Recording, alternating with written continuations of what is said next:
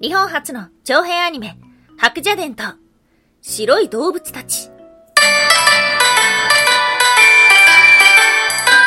タンは妖怪について知りたい。はい、空飛ぶワンタンです。ワンタンは妖怪について知りたいということで、この番組は普段キャラクター業界で働いているワンタンが、日本におけるめちゃくちゃ面白いキャラクター妖怪についてサクサクっと紹介している番組です。この番組のスポンサーはともさまさん、歴史とか世界遺産とかを語るラジオなど放送されています。詳細はツイッターにありますので、ぜひぜひ番組概要欄からチェックしてみてください。はい。毎週日曜日はワンタンの気になる妖怪の話をしておりますが、えー、今日声カサカサですね。すっごい自分が今、聞こえてる自分の声カサカサしてるな。乾燥ですね。冬です。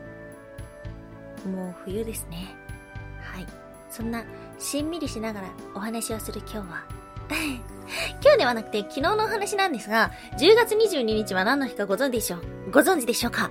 はい。これはアニメの日ということで、実は日本初の長編アニメが放送されたのが1958年10月22日なんです。うん。ということで、この白蛇伝、白、蛇、伝わるということで、蛇のお話なんですけども、今日はね、そんな白蛇伝がどんなお話なのかっていうことを紹介させていただいた後、なぜ白蛇はこうしたことに題材になるのか、ということについてね、迫っていけたらと思っております。今日は3つに分けてお話をしていきましょう。まず1つ目、日本初の長編アニメ、白蛇伝とは、そして2つ目、白蛇は縁起がいいそして最後3つ目、どうして縁起がいい動物は白いの？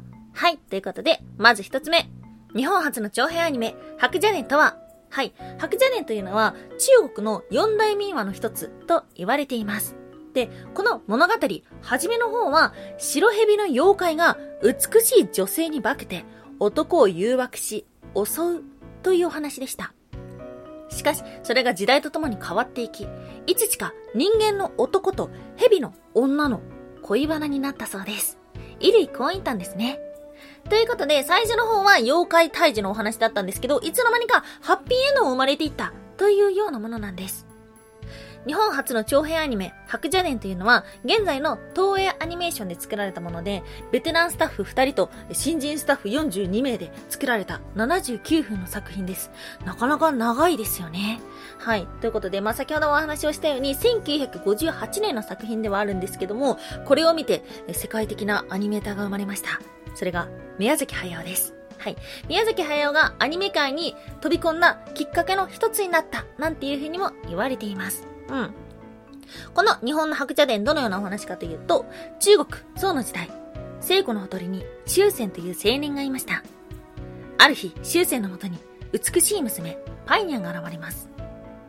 終戦はその美しさに一目惚れをしました。しかし、実はそこのパイニャン、その正体は終戦が昔可愛がっていた蛇だったのです。そんなある日、高僧という優れたお坊さんである北海は法力で彼女の正体が蛇だと見破り、そして終戦を妖怪から救おうということで白蛇と法術で対決することになりました。その結果、パイニャンは敗れ、終戦の元を去ってしまいます。しかし、終戦はパイニャンを追いかけました。ですが、その結果、終戦は崖から落ちて死んでしまいます。パイニャンは愛する終戦を生き返らせるために竜王のもとに行き、人間になることを条件に命の花をもらいました。パイニャンは終戦に命の花を届けようとしますが、それに気づいた北海はまた追い返します。パイニャンは人間となってしまったので、術を使うこともできず、なすすべがありません。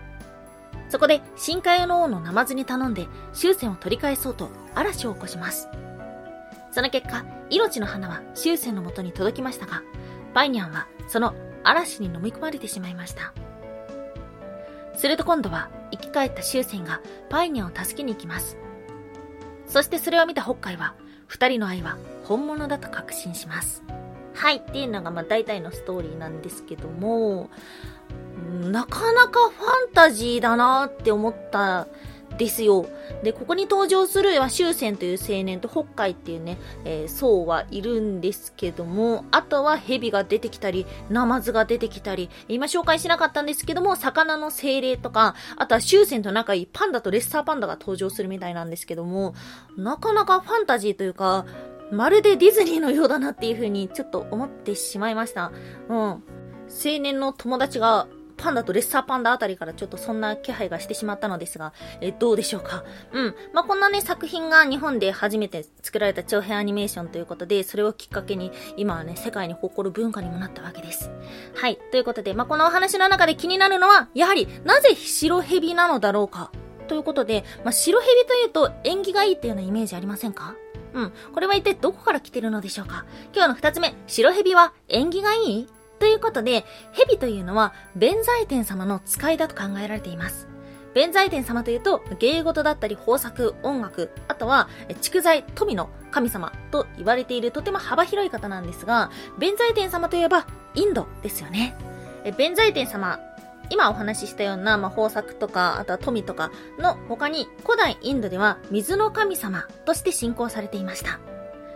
水の神様の弁財天様と川の流れのイメージから蛇というのが使いに選ばれたと考えられています。で、それ以外にも蛇自体っていうのは昔から世界中で縁起がいいなんていうふうにも考えられていて、例えば脱皮を繰り返すことから再生や不老不死の象徴だと考えられていた。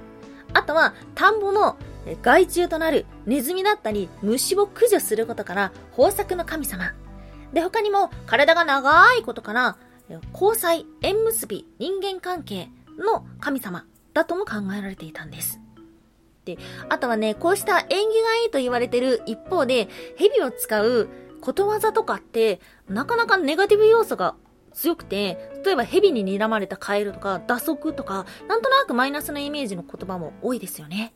あとは、蛇を殺すと、先ほどお話をしたように、その、不老不死の象徴とか、あとは体の長いっていうことから、子孫まで語られる、なんていうふうにも言われているんです。はい。なので、蛇っていうのは、まあそうですね、縁起がいい神的なものと考えられている一方、怒らせたらめちゃくちゃ怖いんだぞっていうふうに、昔の人は考えていたのかもしれません。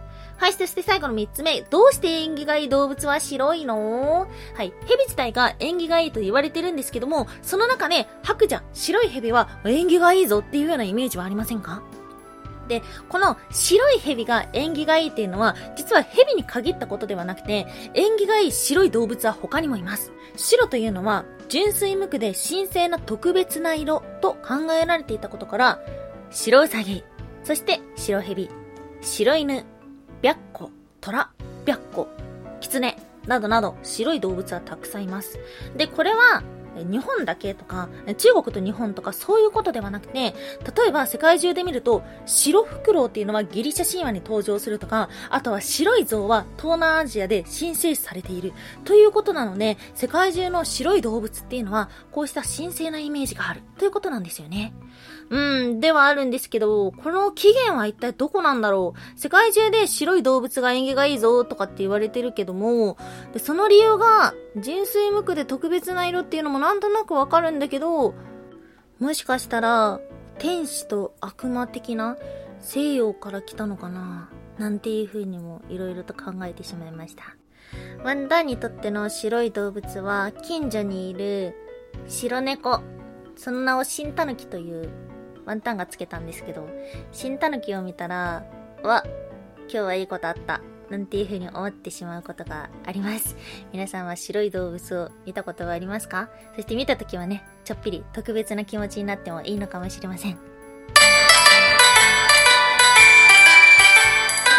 タンは妖怪について知りたい。おやすみもいもい。ネトフリってやっぱりいいな。はい。おやすみママというのはワンタンがぷむぷくでいたコーナーです。テンポムなんだかよくわかってないから、ぷむぷくでしか言えないコーナーです。ネタフリをまた再契約いたしました。いやー、いいですね。本当にいろんなアニメを見てます。アニメだけじゃないけどね。はい。ゾンビ、ゾンビ見たりとか、アニメ見たりとかっていう風にしております。おすすめのものはありますでしょうか？えっ、ー、とね、あの、パリピ孔明をね、ちょっとじわじわ見てたんですけど、やっぱ一気見しないとちょっと飽きてきちゃって今8話で止まっております。で、あとはね、あの、ゾンビランドサガが面白かったですね。これも日本の作品なんですけども、今見たアニメで面白かったです。あとは、あの、うるせえ奴らが普通にめちゃくちゃ面白いです。はい。おすすめがあったらぜひ教えてください。ということで今日もお聴きいただきましてありがとうございました。以上、空飛ぶワンタンでした。